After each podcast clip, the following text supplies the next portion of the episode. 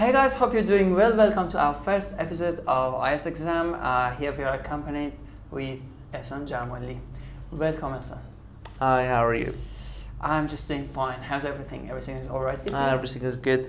Um, honestly, these days the coronavirus has really wrecked everything, but um, it's it's going, it's passing. yeah, know, the pandemic has just shut down every Um, business and everything. So, Yeah, but, it- but it's gonna pass these days. yeah, great. know. Uh, so the reason we are going to talk to you today is definitely because of IELTS and because you are an IELTS holder, which and eight and a half, I guess. In your Yes, and uh, I've been teaching IELTS for some years, and I've been training teachers to teach IELTS for some years. So training mock examiners as well. Uh, that one too, yes. But mostly I've been teaching uh, IELTS, um, and th- and that's uh, that has been my passion for a long time. Great. So you're a pro, you know. Ah, thank you. That, that's the reason exactly. So to get us started, what is IELTS, Ehsan? And Uh, the IELTS test or uh, the International English Language Testing System uh, basically is a proficiency test that is um, testing your knowledge of English.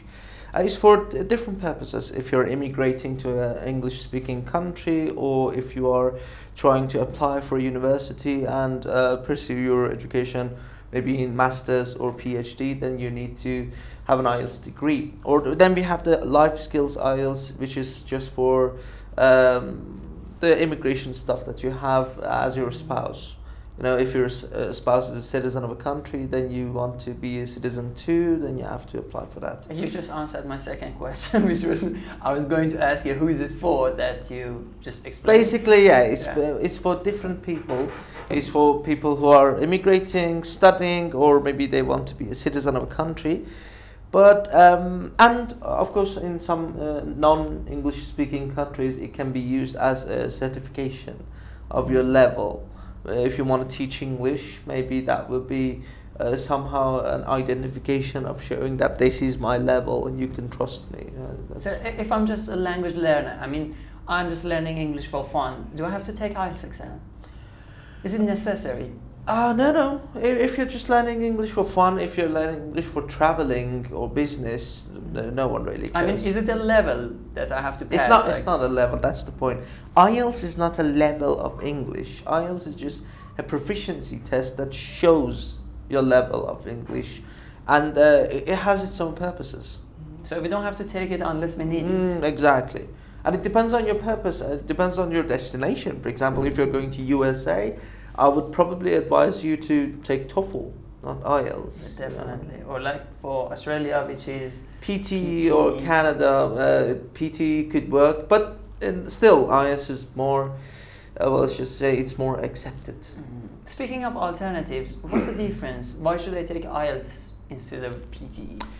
Well, um, as I told you, for example, if you're going to USA, it's better to take the TOEFL test. But um, if you're applying for a university, it depends on the requirements of university.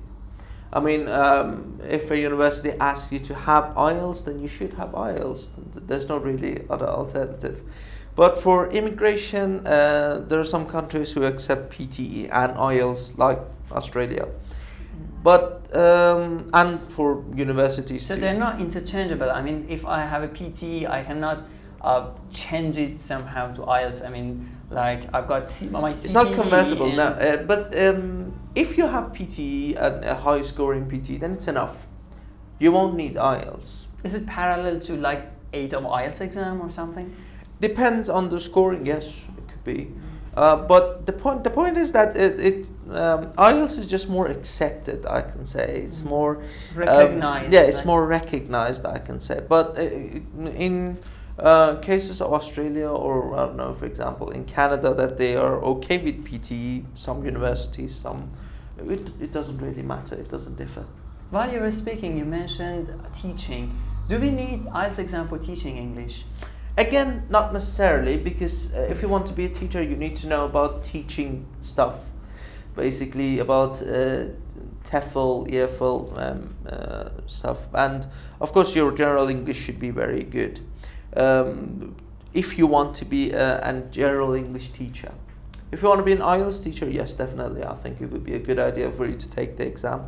But as a general English teacher, no, it's not a necessity. However, I have to mention that honestly, in um, in many countries, it has the to, effect. I mean, it, it does have an effect because uh, if you have an IELTS degree, if you have an IELTS certificate, but they will trust you better because they know that is your level. Yeah, they, they don't need to assess you before ex- giving you a job. So yeah, yeah, they don't need to, uh, you know, be so picky in your yeah. assessment. And if there's any assessment, it would be like uh, for teaching stuff. yeah, yeah. Not, not for your language proficiency. Exactly. So uh, how many kinds of IELTS do we have? I mean, are they all the same? As you mentioned, we've got the life skill one, we've got the uh, We've got, academic one. Well, if you want, honestly, there's just two mainstream type, which is general and academic um, as I told you, is for immigration and for studying purposes. But we have some names that are heard IELTS UKVI, which is for United Kingdom, and mostly it's for um, United Kingdom uh, recognizes UKVI, honestly, in some cases. And uh, then we have life skills IELTS, um, which is for uh, if your spouse is a citizen of England then uh, you want to be a citizen of England too. So is that easier than the other one you mentioned? It's definitely easier. It's just speaking and listening. There's no reading and writing. So it's not four skills. It's not four skills. It's two skills. It's easy. It's very short, and then the speaking test is not even you alone. You you take it with a partner, which oh. is um, it, it has its own perks, and it's really easy. It's just it's life skills, as it is said by the name you can guess. It's just they want to make sure that you can handle yourself in the street, in supermarket. Honestly, they don't really care if you understand complex texts in reading or if you can write a very long essay. All right. So, uh, as you said, for studying, we need IELTS exam. Which one do we have to take? The academic one or the general? The academic one for studying and um, depends on the country that you're applying to, uh, the, the university that you're applying to, or the, um, for example, it's the ranking of the university. I think that's the most important thing. Um, if you are applying for a very high level university, uh, top university in Canada, probably you're going to need to achieve the minimum score of 7, 7.5 but then there are some universities in, for example, Europe, Germany, I don't know, Italy, that they even accept 5.5. All right. And uh, something else that just hit my mind is uh, can we change them to each other? I mean, I have the general skill IELTS. Uh, and I want to go for studying. Can Depends I? on the situation. Honestly, um, if you are applying for a for an official place, for example, for embassy, and you want to immigrate and imagine that you have IELTS academic 9 even mm-hmm. 9 uh, the embassy will probably make you uh, take the general one again. So it, it's it's, uh, it's a business honestly. it's not about your uh, yeah. language. It is. But um, no, well uh, for example if you have an academic I don't know 9 then no one really cares in an institute or in a place that you're working that if it is academic or general because well, they're both equally good. So if you want to become a teacher or something and you need it for your language proficiency, it's not a. There's no preference. It's not a point. Yeah, it's not a point of preference for anyone if it's academic or uh, general. No one really cares. You know, because uh, most teachers these days are applying for jobs abroad and they want to go to other countries and uh, you just said IELTS is going to help them. So there's no preference for them which one they're taking. They can take either one. You, you should always, you know, uh, you should always pay attention to the place that you're going, the requirements that they're asking for. Most of these places, the institutes, the universities, everywhere, they, they just write what they want. Mm-hmm. And if they're asking for uh, for an IELTS certificate, they will ask and they will mention that it, it should be academic or general. Um, so this is not really a mystery. You you can always easily find out. Yeah, and there is something else, Ehsan. Uh, you just said that uh, it is widely recognized. Why is that? Who is behind IELTS that makes it different from any other test?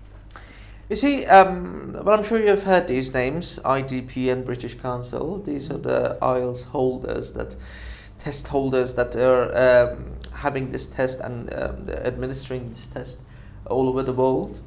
Uh, for example, in many countries, um, both of them are present, um, but in Iran, I think it's just only IDP. Um, are they just running the exam or they design the exam? The designing of the exam is uh, not uh, on the shoulders of IDP or British Council. It's actually the Cambridge University Language Assessment Division that is mm. coming up with the questions. So they're not really uh, like business like. Uh, Cambridge is only uh, preparing and they're um, they're preparing the question and they're researching about the validity and reliability of the test and etc. But the part about administration is mostly uh, IDP and British Council. So um, that is why this uh, exam is uh, present all over the world and honestly many people know it, recognize it and um, well accept it. Yeah, whatever Cambridge make, it's kind of brand, you know, it's, it's kind of branded um, content like Celta, Delta, there, there, there are big whatever. names. Yeah, yeah. The, the Cambridge is one of the big names, but for example, there are many other ones like ETS, for instance, mm-hmm. for TOEFL or GRE. Um, I mean, uh, the, these big names they kind of um, bring give validity. Yeah, they're honest. Yeah, yeah. They they kind of make it more acceptable and trustable somehow. Yeah, I see your point. And something else uh, I want to ask you is about the accent. Since you said it is being held by Cambridge, I mean designed by Cambridge, let's say that way. Uh, do people have to have British accent? No one really cares about the accent now. Uh, if you search uh, YouTube for uh, IELTS 9 band score speaking, uh, I think the first or the second video that you will see is an Indian girl speaking mm. with an Indian accent. Accents, yeah. yeah which is um, which shows that uh, it's a testament that uh, honestly IELTS doesn't really care about your accent. Accent is not an issue, mm-hmm. uh, but it's not an issue uh, only if it's not a pronunciation mistake. Mm-hmm. You know, some people they have a very thick accent, and that thick accent kind of Impact um, the impacts the intelligibility. You know, intelligibility. You cannot understand what the hell that person is saying because the accent is so thick that uh, you can't really understand. I, I, mean, I'm sure you've seen it. Um, for example, in, in, our own country or in China, in um, many countries that they have different version and tone of speaking. If someone is very, very highly um, I don't know how can I say drowned in accent. drowned in accent, yeah, really then you can see that you can't understand some words. Yeah, it's like another language, you know. It's completely like another language. And um, in some uh, cases, for example, for Chinese people, I think they pronounce W as R. Uh, oh I've my gosh, I didn't know that. R? Oh yeah, yeah. I think like, it's something like I'm not really sure. R like repair. Yeah, yeah, yeah. And then that that is like they really changed the whole thing. Yeah. And you can't understand some uh, some parts really. So that would be an issue. That that that would be an issue definitely. But generally speaking, it's the okay. band score of IELTS speaking it clearly dictates that you should have minimal uh, effect on intelligibility because of your accent. But that starts only uh, um, in the score of eight, really. Mm. So it's not it's not an issue if you're speaking. But most people are looking for pronunciation. Seven, yeah. Its features of pronunciation are important. Yeah, your intonation, your stress, your um, the tone, all of these things are important. But it's not important if you're speaking British, American, Australian, uh, Scottish, Irish, or Iranian, Indian, whatever. Yeah, I was reading this article the other day that said your accent is part of your identity. You you just can't change it. I mean you may be native like, you may do your best, and after 10 or 15 years, you get so near, but finally, it's um, nothing to be ashamed of because it's part of your identity. It's okay, and really, it's not a. Um, it's, it doesn't show your level. It's, it's not your um, proficiency level indicator. So tell us a little bit more about the format. What is important in the IELTS exam? There are four skills speaking, listening, writing, and reading. Um, well, speaking is uh, held in another day, uh, so on another day. Uh, so you you uh, the speaking test is a face-to-face uh, test with an examiner, and it takes something like eleven to fifteen minutes. And then we have the three other skills: the listening, reading, and writing, which uh, happen on the same day, and then it's a written kind of test. And um, there are many things that are important. Uh, of course, your vocabulary, your grammar is very important the uh, when it comes to speaking, your fluency, your coherence, your pronunciations are very important. Range of grammar, range of vocabulary. Same story in writing, range of vocabulary, range of grammar, your um, understanding of the question, the task achievements, basically. Uh, the coherence, the cohesion of the so text. basically everything in the language Basically is going everything, to be uh, yeah, it is. Uh, it's not just some techniques that you do and suddenly There's no pill, honestly. Mm. There's no pill that you can just take and then You know, there, there are some courses and some teachers that uh, they're offering, uh, I don't know, um, IELTS in three months. I don't know, get your seven in five months or something like that. No. do, do you think it's possible? It's not. It's uh, it's all nonsense, really, because um, the IELTS is a process. You know, you first you need to uh, be good at English. You know, I mean, your general English should be good, and then you can um, know about the techniques of IELTS and know what to do and say uh, the right things and write the right things. Um, So, so knowing these techniques is not going to change your score from four to seven or No, something. no, no, like and and it's not gonna happen over a night or maybe ten days or twenty days or two months for that matter. It takes a period. I mean, depending on your level, I don't know, six months, one year, even two years, depending on the level that you have. So it's, it doesn't happen that rapidly, and people uh, come with these false promises. And uh, they, they, they kind of claim that they have this holy grail of IELTS. Uh, Yeah, that they, there's just, just a juice or a grace that they gave Uh, you. and It's suddenly just you- not true. Honestly, it's not So true. techniques are an important part, not but not it. Important, but again, it takes practice. It's not like that. I tell you the technique and then you just do it. It's not a magic to- spell. Yeah, you need to improve your general English. It- you need to, yeah. So if I'm an uh, I don't know A2 student, uh, should I take IELTS courses or should I continue learning my general English? Uh, participating in the IELTS courses would be a wise choice only if you are uh, at least in the level of intermediate. like at the end of B1. Yeah, yeah, yeah. Um, intermediate is, uh, I think it will be uh, the time that you can, uh, you're ready to grasp the points of IELTS and understand really. But when you're a starter, just participating in IELTS course, it seems like futile. It really seems pointless. And uh, you won't understand anything and it won't be really useful.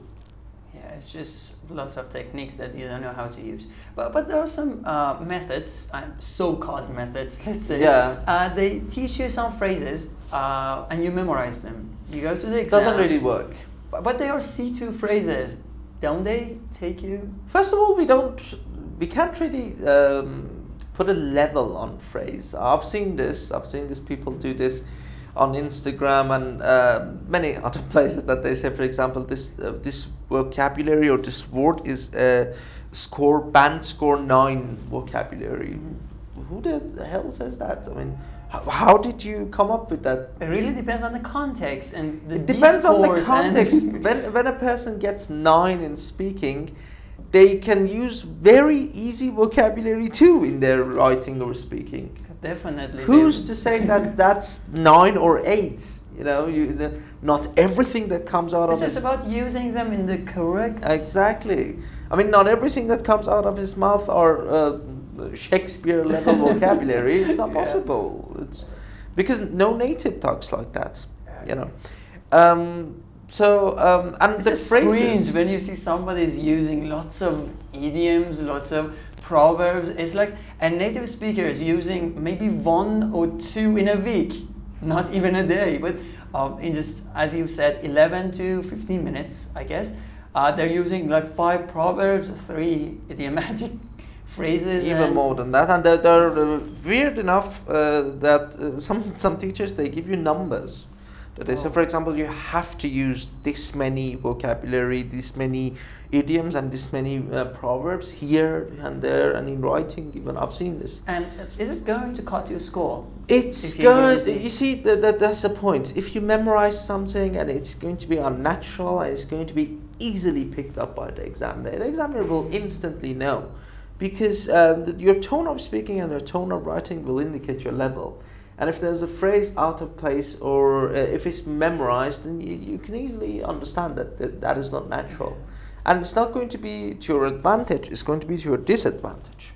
All right. So, are there any other things that uh, they cut your score like this? I know maybe hesitant hesitations, maybe. There are many things, many things that will uh, decrease your score. Yes, of course. so pace of my speaking is important. If I'm speaking, speed of speaking is definitely is important, uh, undeniably. But the pace of speaking should be natural. The fact that you're speaking too fast is not always an advantage. It should be natural. Some people believe that if they the, the, the faster the better. No, you should do the natural speed. I think it would be more important. And um, there are many things that are important. For example, the fact that you're pausing or not, the fact that you're using vocabulary in the appropriate place and they're in a but precise. sometimes manner. we do pause. I mean, it's uh, impossible to speak with. There are two versions of pausing. You know, we have content-related pausing and we have language-related um, hesitations. Um, language-related hesitations will decrease your score, but content, no. So as long as you're seeking an idea, it's okay. It's, it's okay, yeah. You know, for example, even if you're speaking in your mother uh, tongue, you can wait and think, okay, for example, um, I'm talking about yesterday and I say, I went to my brother's house, I think. I mean, that's natural. It's okay to think. But I mean, if you're saying, I go went, went. went to my brother's house, okay, that, that, that is not content related. Yeah, it's obviously sure. because of language and seeking for the words or seeking for the right grammar. obviously it's going to decrease your score. All right, great. So, is there anything else that would cut our school? Honestly, no. I Like- think everything was uh, Mm. covered regarding IELTS. And What um, about gap fillers, Ehsan? Uh, people tend to use gap fillers when they want to uh, pause or something like that. They just say a phrase, like they don't remember it. They say, "Oh, my mind just went blank," and they use it every time they pause. depends on So- how you're using it. Again, it's uh, if it's natural or if it's unnatural. Honestly, people just memorize it and they use it in a very inappropriate and um, uh, weird manner. to just buy some time. to And just buy and it's obvious it's very obvious. The, the the plan is so conspicuous you can understand. Um, and uh, the phrases like let me think it's completely normal. A native says that uh, when you ask a question uh, well, let me think i don't know.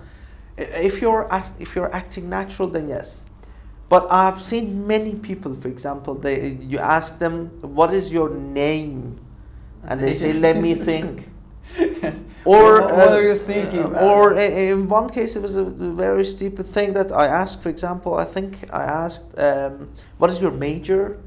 From one of my students, I said, "To be honest, to be honest, why, why wouldn't are you, you be going honest? to are you going to lie to me or something? Then What would be the reason that you would just mention? Okay, let me be honest, because there might be a reason that I wouldn't be. I mean, that just doesn't make any sense. Or for example, uh, you know, uh, when you ask a question that is very challenging, uh, in my own IELTS speaking test, I used that because the examiner asked me a very challenging question, and I said, "Oh, that's a tough question. I cannot answer, honestly, because of this and this." And then I tried to say something. But then, for example, imagine that uh, in many cases I've seen that the, the question is very Exactly. easy. how old are you? And they just say, "Oh, that's a." Or, for example, I don't know, what is the, do you prefer tea or coffee? Oh, that is a tough question. No, that is I don't know how to answer that. Yeah. That's obviously not a tough question. So, um, yeah, the, the, these kind of uh, phrases, they are only good and they can only work as long as it's in the natural order and natural Mm. place. And there's something else. Uh, there are some phrases that native speakers use them a lot, like like itself. Okay. Um, every word they say after that, they say like, like, like. Is it okay if you have it in our speaking test because it is natural? Um, Or repetition is going to cut our score. No, no, no. It's okay. Uh, the point is that uh, repeating something, of course, is going to. It's not going to be bod- uh, boding well for you. But um, I have to say that it's kind of like catchphrase, you know. Mm. And having a catchphrase that you're repeating something not because intentionally you're doing so, but it's just something that you have in your speaking as a habit, then it's okay. Because most native speakers, instead of saying like as if, they rather use like. But um, repetition of a connector or repetition of a word shows that you don't have any option. Mhm. So Yeah. if, it, if it shows your if if you are resources- using if you are using all the other connectors and if you're showing that you have variety you have range but then you have a catchphrase too then fine it's okay. But if no it's just all that catchphrase and there's, there's just no other alternative then yes And examiner understand every single thing there. Because they're It is an issue. Definitely. Fine. Great. Uh, let me see if we have anything else to ask. Uh, is there any other myth that you want to tell us about IELTS exam? there are many but let's leave some for you know next episodes Okay, sure. Great. Uh, it was so nice talking to you, Ehsan, and thanks for Likewise. your time. And guys, thank you for watching this video. I assume you're watching this video on YouTube, so please don't forget to push the subscribe button down here and ring the bell. Uh, see you. Good day.